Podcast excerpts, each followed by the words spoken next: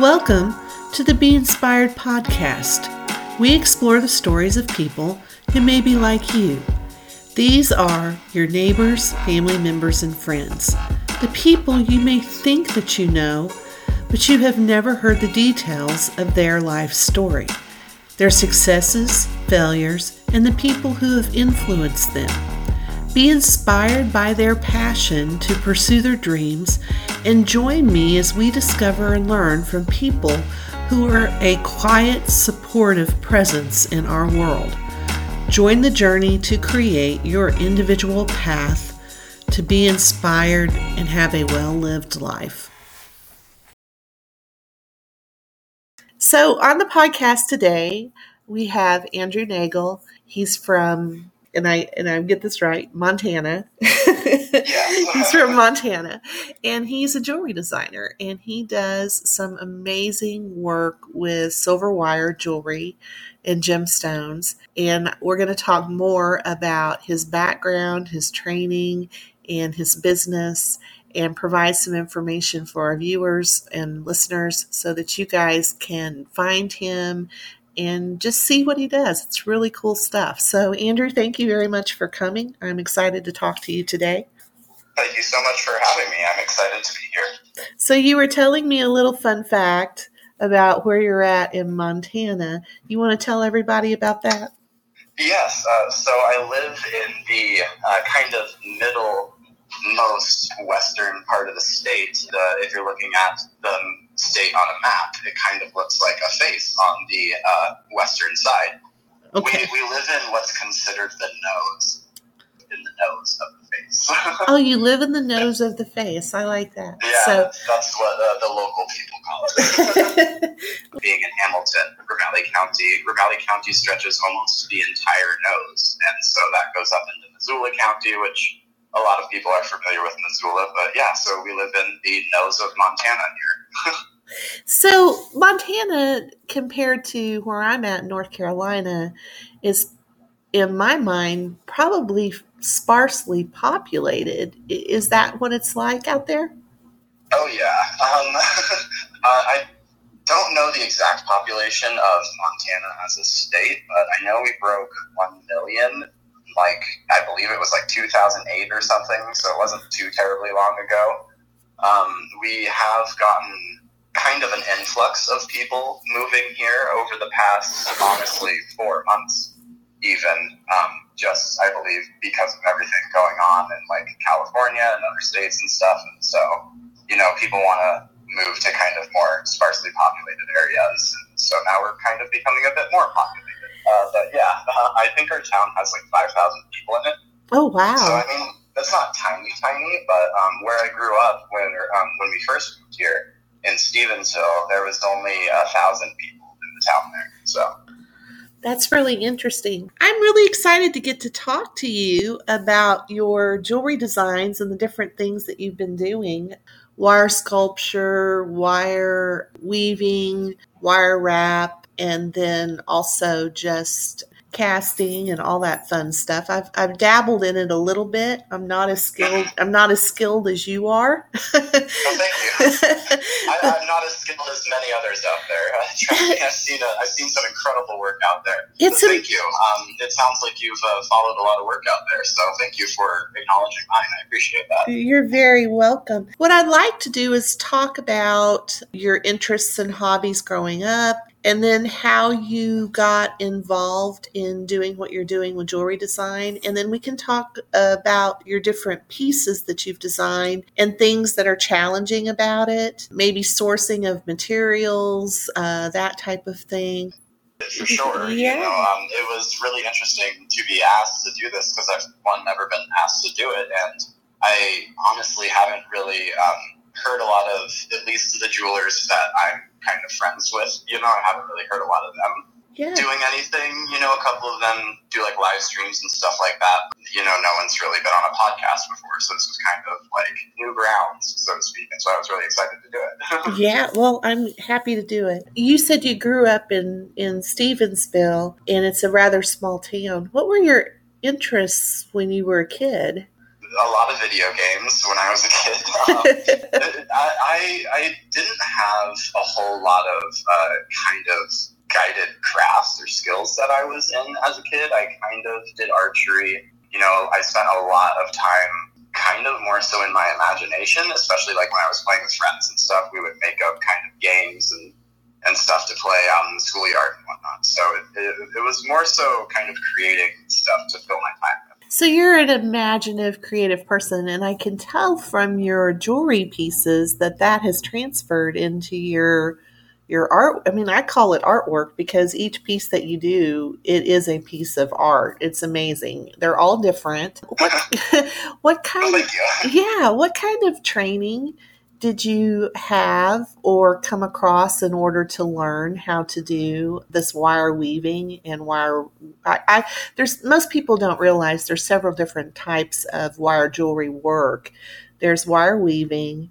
wire wrapping and then sculptural wire pieces yeah. and and they and you can actually combine all three into a piece of jewelry but there are techniques that are specifically defined to those three types of jewelry making.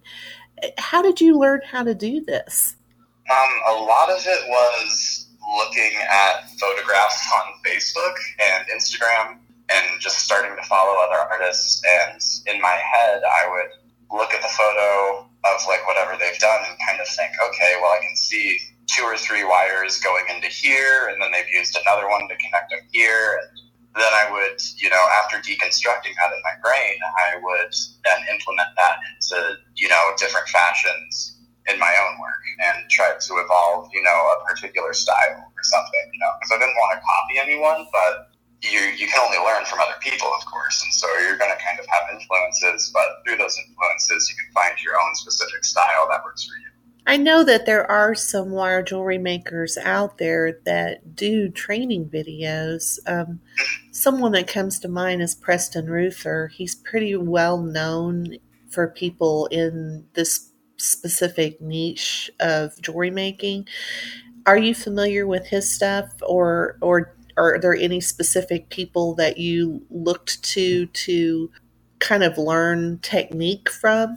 Um, so in a video regard or actual lessons, no. I've never, I, am I'm, I'm actually not familiar with Preston either. I'm going to look him up after uh, okay. we're done talking today because I'm, I'm very curious to see what he's got out there. But no, actually, no official training. I didn't take any classes or like mentor with anyone. Um, there is like there's some jewelers out here, but there's not really a whole lot of people into the wire designs out where I live. And there's another artist in Missoula, um, Danny Everson, but I, you know, I didn't run into him or interact with him a whole lot until I was already kind of like two years into the field myself. And so, wow. Um, yeah, it was a lot of just stumbling and scrapping wires and breaking stones and just kind of fumbling until I found what worked. well, you talk about uh, scrapping wire and breaking stones, and I think there's a lot of that in in in the learning process with with jewelry making in general. So, oh yeah, any art form, I feel, yeah. Yeah. So where do you find your materials at? You know, you've done you've done this for a while now. Um, I know that some people, when it comes to the stones that they use, they've gotten into the lapidary arts so that they can do cabochoning and different things like that to have stones to use because, you know, it makes it cheaper and then they can utilize what they cut. But what about you? What are your what are your some what have you come across in terms of people to go to to get good supplies and to be able to put out a good product? So many people, it's and that's what I love about this field is that it doesn't just keep you contained to yourself. It, it kind of forces you to be more social and it forces you to, to meet these other people and these sources. Um, one of my main sources, it's not really a person or an individual, but would be Rio Grande for most of my materials and some tools. I'm sure a lot of listeners um, are familiar with them. GNS metals, I believe it's GNS metals. They're a really good source for metals. Um, but then as for stones, a lot of individuals actually. I mean, I get cabochons from a good friend of mine, Patrick and Kayla Warner. Um, they're two really awesome people that I met through Facebook actually there are some gemstone lapidary artists that um, I haven't been able to work with yet, but I want to, like Dalton Hargrave and Daryl Alexander, I believe is his name. I met him in Tucson at the beginning of this year, and he does gemstone carvings, and he's an incredible guy. I, I believe, I forget where, I believe he's from Africa, though, and he's an incredible person. That was what was really cool about going to Tucson, and that's obviously another place to source materials and to meet some good connections is to go to gem shows, either locally in your state, where I've met some great people in my state, but then I've met some really stellar, you know, sources at Tucson, and then I recently went to the Denver Gem and Mineral Show. You know, um, COVID precautions fully taken and everything. Yeah. uh, you can definitely meet some really good people through Facebook groups as well, honestly. Um, like All About the Rocks and you've just really kind of got to stick your hands out everywhere you can and meet these people. I've met some. There's this really awesome. He's partially does cabochoning, but then he uh, also sources crystals and a few faceted materials and stuff. Uh, Intuitive Perceptions, uh, Jordan Scharnweber, I believe his last name is, through Instagram honestly just happenstance running through these people's posts or then meeting them at gem shows and stuff. Well, yeah, just everywhere you can meet them. Well, it's really interesting that you mentioned the Denver uh, Gem and Mineral Show. I know that there are different gem and mineral shows that are held at different times throughout the country. Um, the, the, the biggest one, arguably worldwide, would be Tucson. Tucson, because yeah. that's that's where a lot of international sellers come in and display their wares. I know there is a big show out in Vegas. I've never been myself, um, but I believe Denver, at least in its golden years, was reportedly like the second biggest show in America. It's really interesting. So, each of your pieces that you make, they're very complex. Um, I've looked at pictures of several of your recent pieces before having the chance to talk to you to kind of see what you're what you lean toward when you do a design. The complexity is absolutely amazing. How much time yeah how much time does it take you you know in general terms I, am sure it's different for every piece but in general terms how much time does it t- take you to make one piece of jewelry uh, four hours to two to three days depending on how complex the project is, how many stones we're putting in there, and just, you know, what totally has to be done to do it and hopefully do it right. There's still a lot of things I'm learning and tools I'm gathering to get into works like, you know, fabrication and casted works. Um, but for, for wire works, it takes about, I'd say four to like three days, I'd say was my longest piece. Actually, no, there was one piece that I did for a local client that was six inches tall that piece took around two weeks total to finish, and so it can it can take a long time. well, and that's the thing. Some of your pieces are fairly large, and you have multiple stones and really complex design.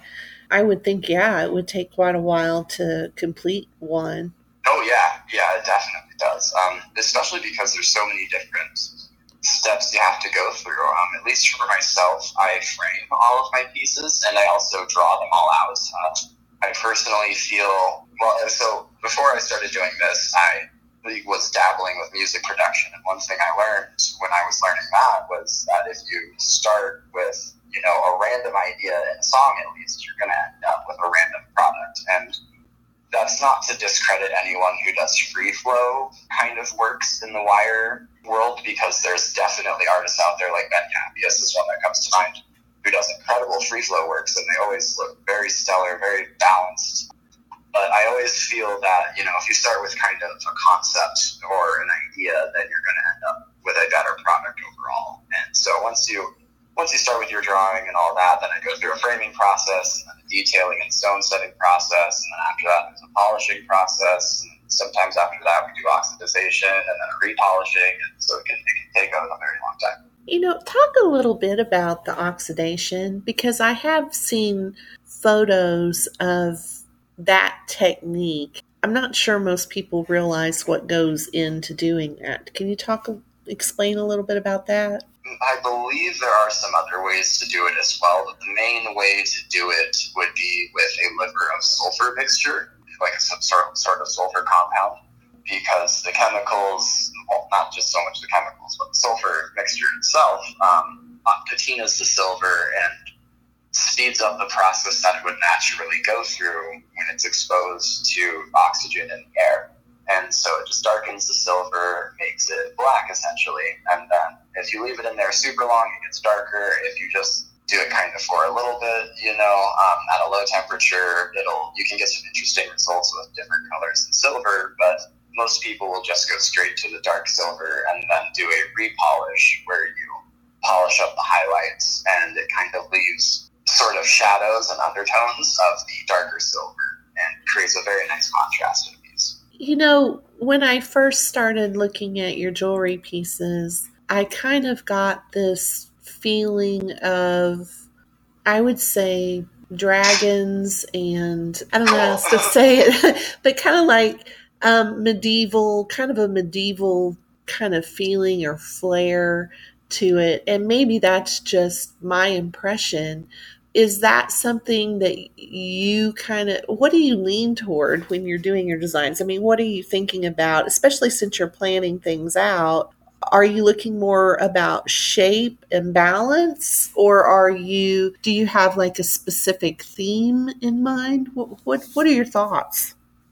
Shape and balance is definitely one thing that I uh, that I strive for as an end result. I want the, the shape to be good and the balance to be on point, even if it's an asymmetrical design. You know, I would hope that, you know, it can, one, balance the weight as a pendant, you know, being asymmetrical, but then, you know, two, the design itself has the right spots filled in to keep it all just aesthetically pleasing.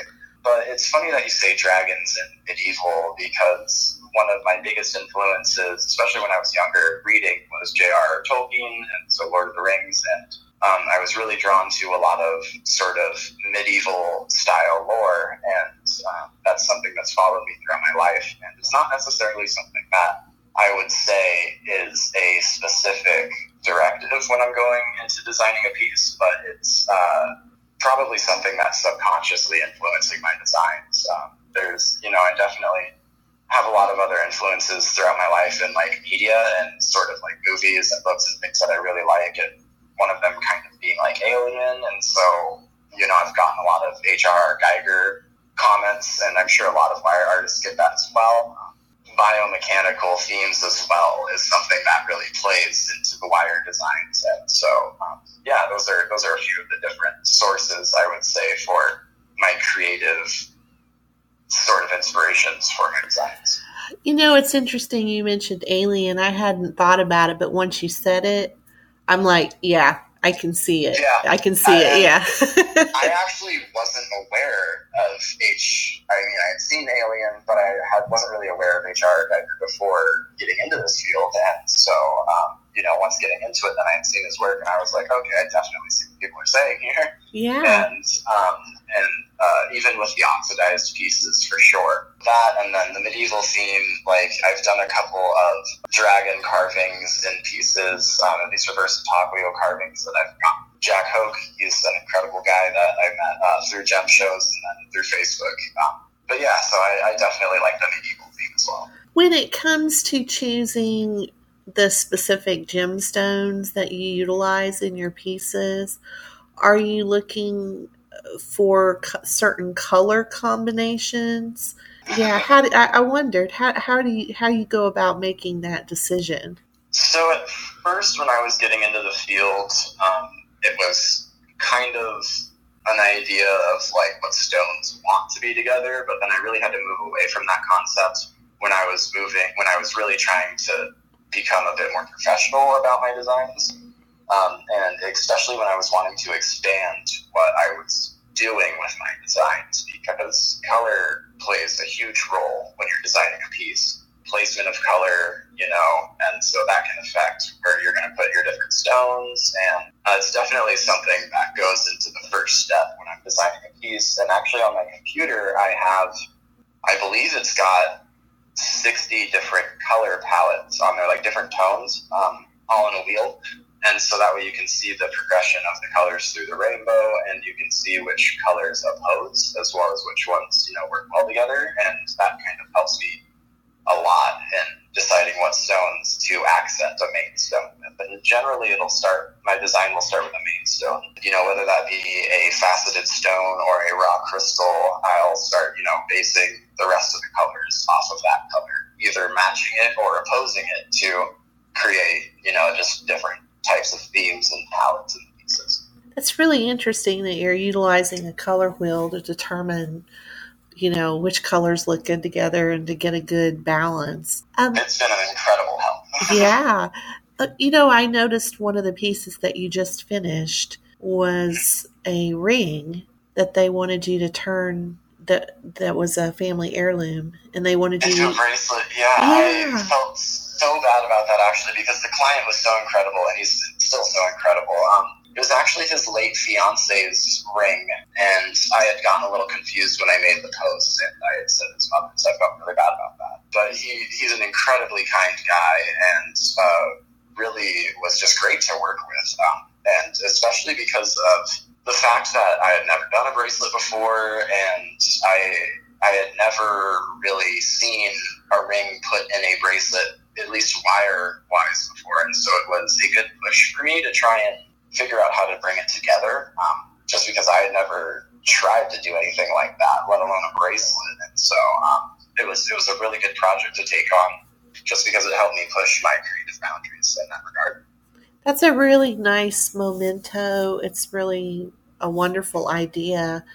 I was super I, thrilled with it. Yeah. I've had a lot of other people suggest things like, you know, like if they had rings that were given to them when they were children that they can no longer wear that could be put into their into a bracelet or something. And so it's given me a lot of ideas to expand upon. Well and that's one of the things i think as women we have a lot of odd pieces of jewelry in our jewelry box that we're sentimentally attached to but we don't necessarily want to let go of it. But yeah. we can't wear it. So be I'm sure for men yeah. even as well. Yeah. You know, it's a good way to turn a woman's ring into a men's fashion bracelet or something.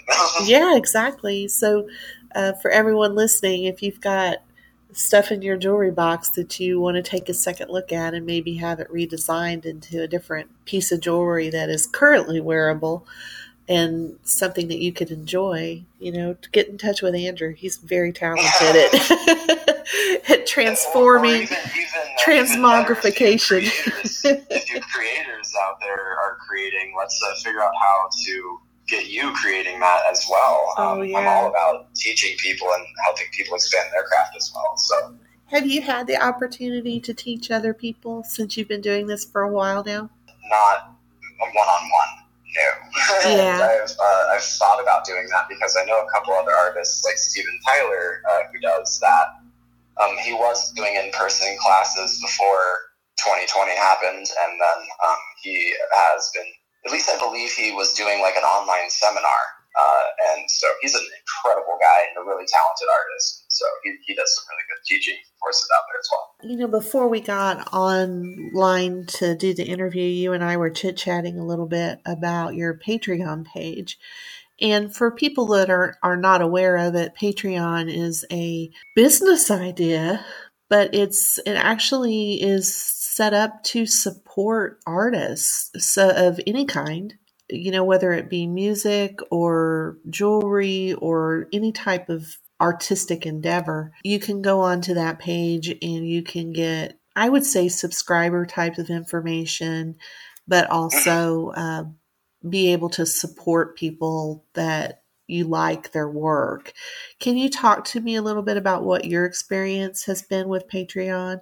Oh, it's, it's been incredible. Um, it's been a great way to expand who I can teach uh, because you know not not only would I be limited to a local setting, but especially right now with you know Corona going on and everything, we can't really get groups of people together, and so it's a really good way for um, not not just myself, but anyone who's putting like you know educational content out there to release content and then have you know your subscribers who can access it when they have the free time to do so.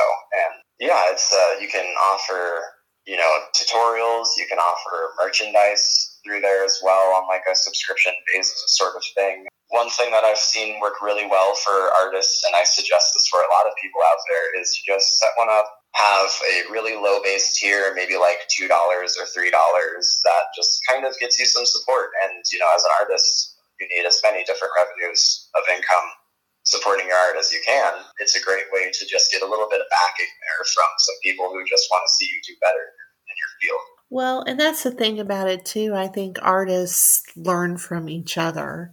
And, Yeah. you know, as the internet has opened up in the last couple of decades, and especially like what you said with COVID, I think a lot more people are jumping online to interact than Yeah, than um, doing the interactions in person as much as we used to. Um, this has become kind of an opportunity to explore and learn Oh, yeah. and learn about new things and for people to you know find out about different types of art in general that they may not have been exposed to before now's the opportunity to to spend time doing that Oh, yeah, definitely. Yeah, I've, I found myself getting into a few of my old hobbies as well during this time. Let's talk a little bit about your company name. I find that very interesting. I wondered if it had anything to do with the Valkyries and Yes. and, and, and some Nor- Nordic mythology type of thing. Yeah, um, it does. Uh, back in high school, um, I was introduced to Nordic mythology through an English class. We'd read a lot of Greek mythology and then also uh, Norse mythology. And one thing that had just kind of always stuck out to me was the concept of the Valkyries. And the Valkyries were generally maidens. They were kind of spirits that would ferry the souls of fallen soldiers to Valhalla uh, when they had fallen on the battlefield. Um, but kind of my idea with it, with the jewelry concept, is it's like each piece is kind of like a little guiding spirit that will guide you through your journey of life. And so, It's really interesting how you came up with that. So it sounds like it's kind of your philosophy for life, maybe? guess so. Well, it's had some influence on you.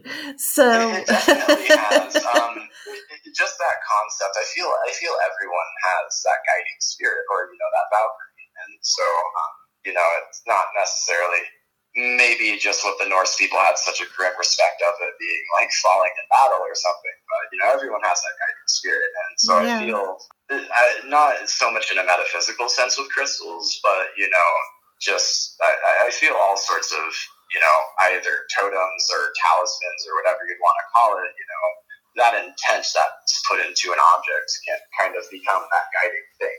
You know, kind of like kids have you know a blanket or a favorite stuffed animal. When you grow up, that becomes kind of a different thing. You know, maybe that becomes either jewelry. For a lot of people, that's probably their cell phone. Um, but you know, and hopefully, hopefully, kind of putting that intention to that art you know, can kind of widen other people's perspectives to, to feel that influence in things, if that makes sense. well, now that you said that, it's true. I think our phones have become our jewelry. Um, And then that makes- probably with us more than, you know, most people wear jewelry, honestly. well, and then now I'm sitting here and I'm thinking that might be a design idea for you is uh, wire designed cell phone covers yeah, full of definitely full of gemstones.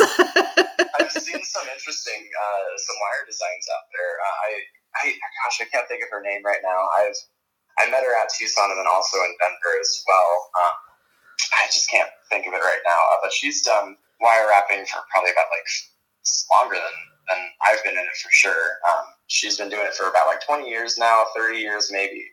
And she makes wire wrapped sunglasses, and she had been doing some with uh, tourmaline slices. And so this giant tourmaline slices, you know, obviously big enough to go over your eye, and then wire wrapped those. And so I thought that was pretty interesting as well. oh my There's goodness. definitely some innovators out there in the wire designs. I I feel like wire wrapping a cell phone case would take a lot of silver. Yeah, it probably would. It, pr- it might be uh, cost prohibitive. I, I've definitely put a lot of silver into other pieces. You'd, you'd be amazed what people would be willing to, to fund if they're if they're really wanting that design. yeah, that's very true. You could do a um, a what do they call it a a. Uh, uh, when they do something and it's like a promotional piece, you could do a promotional piece uh, to show that you're capable and then see if you get any bites on the line. oh, yeah. Phone charger or something too. Yeah. yeah. you never know. Well, you know they're dipping AirPods in gold. I don't know if you've seen that, but there's a. There's I have a, not seen that, but it doesn't surprise me. I've, I've, seen quite a few interesting things electroformed in gold. Yeah. Yeah, I I watched an artist. He took a pair of iPods apart, iPod earbuds apart, and did some casting and actually came up with replacement pieces for the plastic that are in gold that clip together like plastic does and put it all back together. And he had some gold ones. It was pretty oh, cool. cool. Yeah, it was cool. Um, that reminds me of another local artist actually here in Hamilton. Actually, I believe he lives a bit south, but his shop used to be here in Hamilton. Um, his name's Ren Patch. Uh, Void Deform is his business name. He's an incredible guy and he does he has like a strictly molten mentality so he's smelting all of his metals in house and then he's forming them into his jewelry. Um, but he casted two really interesting things. The first one being a tetris game. Oh really? what, what i mean is the old uh, game boy plug into your game boy game yeah. Game he casted the plastic sides and then took the chip, put it into the metal parts, and made a functioning game out of this pendant. But it was the it's the whole Tetris chip, and he studded it out with a bunch of sapphires and stuff, and it, it functions. Like you can plug it into a Game Boy and play it. Oh but my it's a, goodness! It's a solid metal pendant. um, and so I thought that was pretty cool. And then he had a a um, praying mantis for a pet for a while and then the praying mantis passed, um, but then he um, decided to uh, cast the praying mantis as well, and it actually turned out pretty good. It's a, He's got a little silver praying mantis now. So, yeah. That's just absolutely amazing that people yeah, think to do these things. Incredible ideas. Yeah. yeah. just pushing the boundaries, pushing the boundaries. I love it. Mm-hmm. So I'm kind of surprised with the culture that we have in the western states in America, the Native uh, American culture, the First Nations culture, I'm a little I'm a little surprised that you don't have leanings that direction. And the reason that I say that is because I, having traveled in the West and living in Nebraska for a few years, I feel that a lot of the influence in the art is Native American to some extent out there. What are your thoughts about that? Uh, I definitely see that influence in casted jewelry for sure. One person that comes to mind is uh, Paradigm Jewelry Sarah. I forget what her last name is. Um, but she's an incredible jeweler out of California, and she does a lot of stuff that's kind of, I would say, like Navajo themed and whatnot. She does some hammered uh, arrowhead pieces and stuff like that out of metal and a lot of turquoise and stuff, and so that's what makes me think of that. Um, so much in the wire designs, I I don't know. Um, I can't really say that I've ran into a lot of Native American influence in the wire field when I've been in gem shows, but that's just from my personal experience. Um, I definitely have seen a lot more of kind of the beaded type of jewelry, and so I've uh, unfortunately not seen any wire elements mixed in with that. But I think that would be really neat, you know, especially because you're working with so many small gauges. You know, you could a lot of different cool weaves going on with crystal beads and stuff, and so I don't know why anyone hasn't really explored that more. That that would be interesting to see.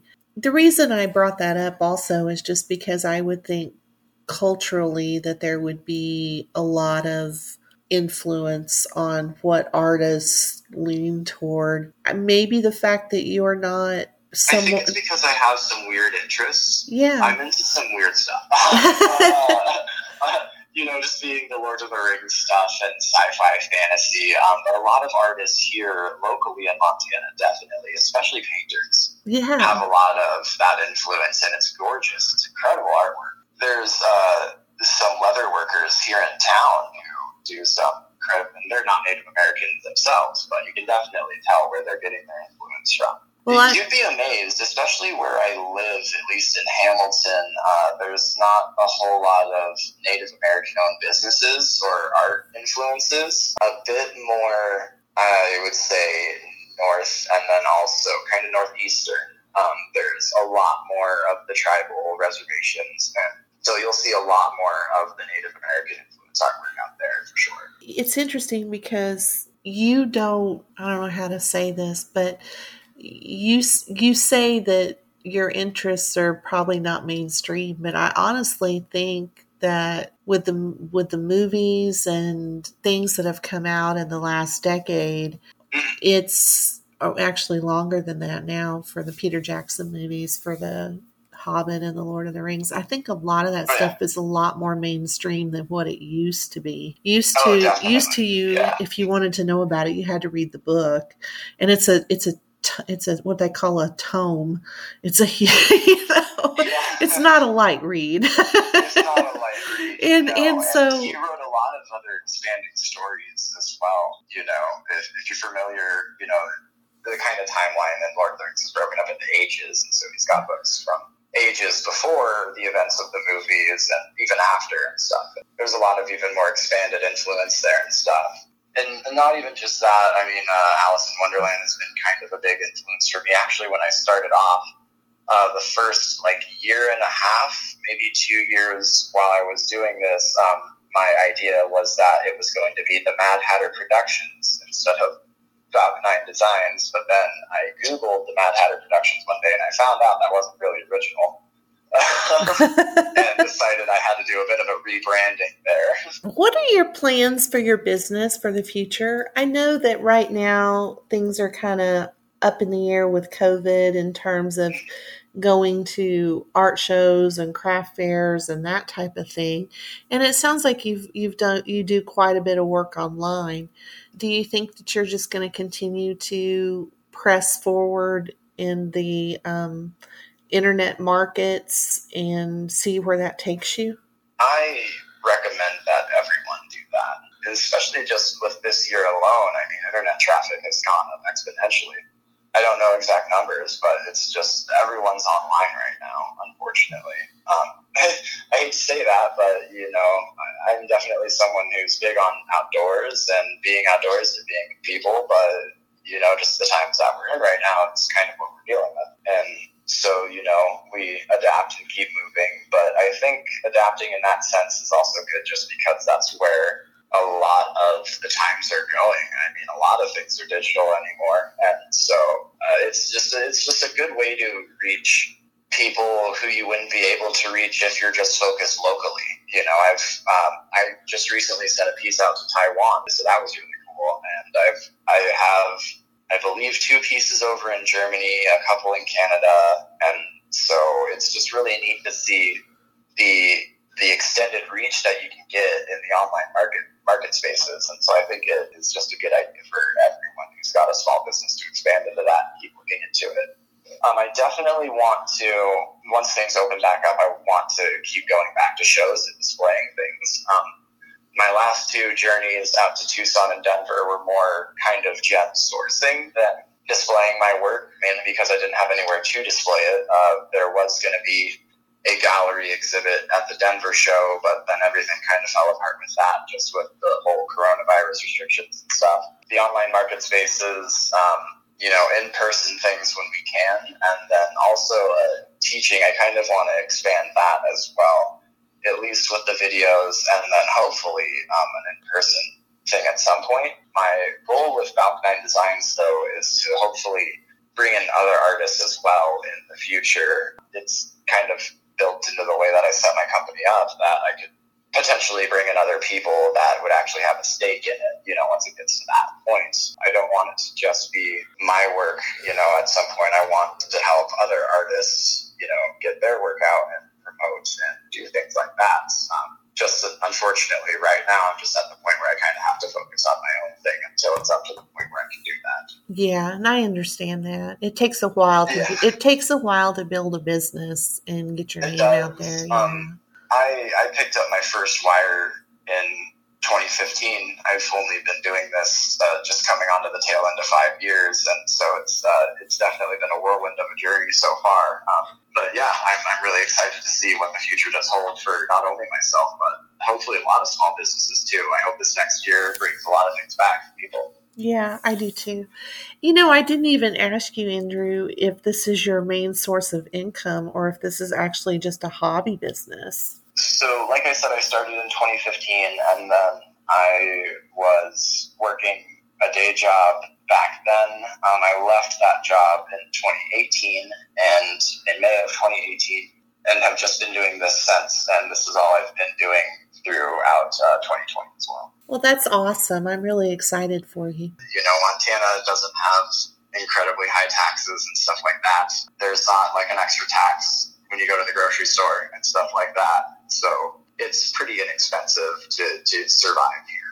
And so I'm, I'm definitely very blessed to have been where I've been uh, throughout this whole thing. Is there anything else that you would like to add that you think people would, would want to know about yourself or what you do? Well, uh, just at least in regards to getting started, because I'm sure that you have a lot of listeners who are either just um, starting this craft or just getting their, their toes wet in the pool, so to speak. um, my my best my best suggestion in getting started is to just dive in. Just you know, get some cheap craft wire and get some cheap stones and just mess it up. Mess up a design, mess up five designs, and learn what doesn't work so that way you can learn what does work. You know, I mean, is that how Edison figured out how to make the light bulb?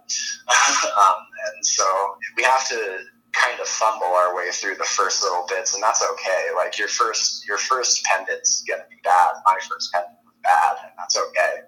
You've got to kind of make some bad stuff before you can start making some good stuff. And what matters is your dedication. Um, like when I was working a day job, I would have to go to that job at 10. And so what I started doing was waking up at 5 in the morning. And then at 6 a.m., I would be at the desk working on stuff, if not a little bit before that, up until the point that I would have to leave to work. And then I would go to work for eight hours and come back and just start working on it again if I could. Just, I, I honestly feel that putting in that time is really what evolved it to the point of not having to be at that job anymore and that's my recommendation for a lot of people. Even on those days when you don't feel like pushing, whether it's this craft or another craft or whatever it is you're doing, just kind of push and just get into it and just do it. I completely agree. It really is about being fearless and just being willing to jump in the middle of it and learn with your feet on the ground, so to speak. At least for myself, that's uh, that's definitely what works. Um, yeah. And yeah, and um, be open to all sorts of influence. I mean, there is really no wrong. I mean, there's a lot of wrong ways to make jewelry, but there's there's really no kind of wrong way to do it, quote unquote. You know, Yeah. um, you know, there's a lot of different tools. There's a lot of different styles. There's a lot of different techniques of stone setting, and so don't limit yourself. You know, just because you're working with wire doesn't mean that at some point you can't mix in some fabrication elements with that. And just because you start working in solid metal doesn't mean you have to necessarily forget the wire. You can always find new and creative ways to make something incredible. I love that you said that because I really agree that you can combine the different types of metal crafting and come up with some really cool jewelry designs. And I think as people as the as the ability to do different techniques has changed and expanded with the tools that are out there now. I think a lot of jewelry designers have gotten much more creative in their thought processes in terms of technique combining.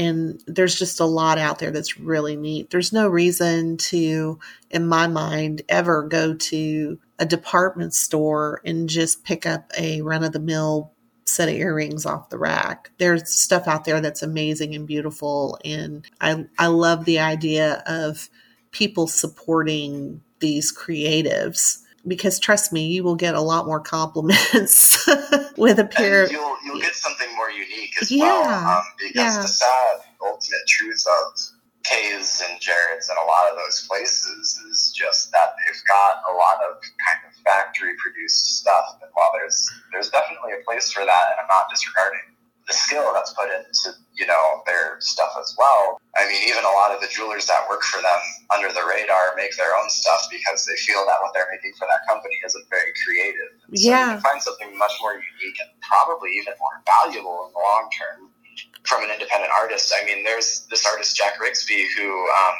I've followed him since I started in this, and he was a wire artist, and now he's working more in solid metal works and casted works and he appraised one of his bracelets for over twenty four thousand dollars. So I was like, "Holy cow!"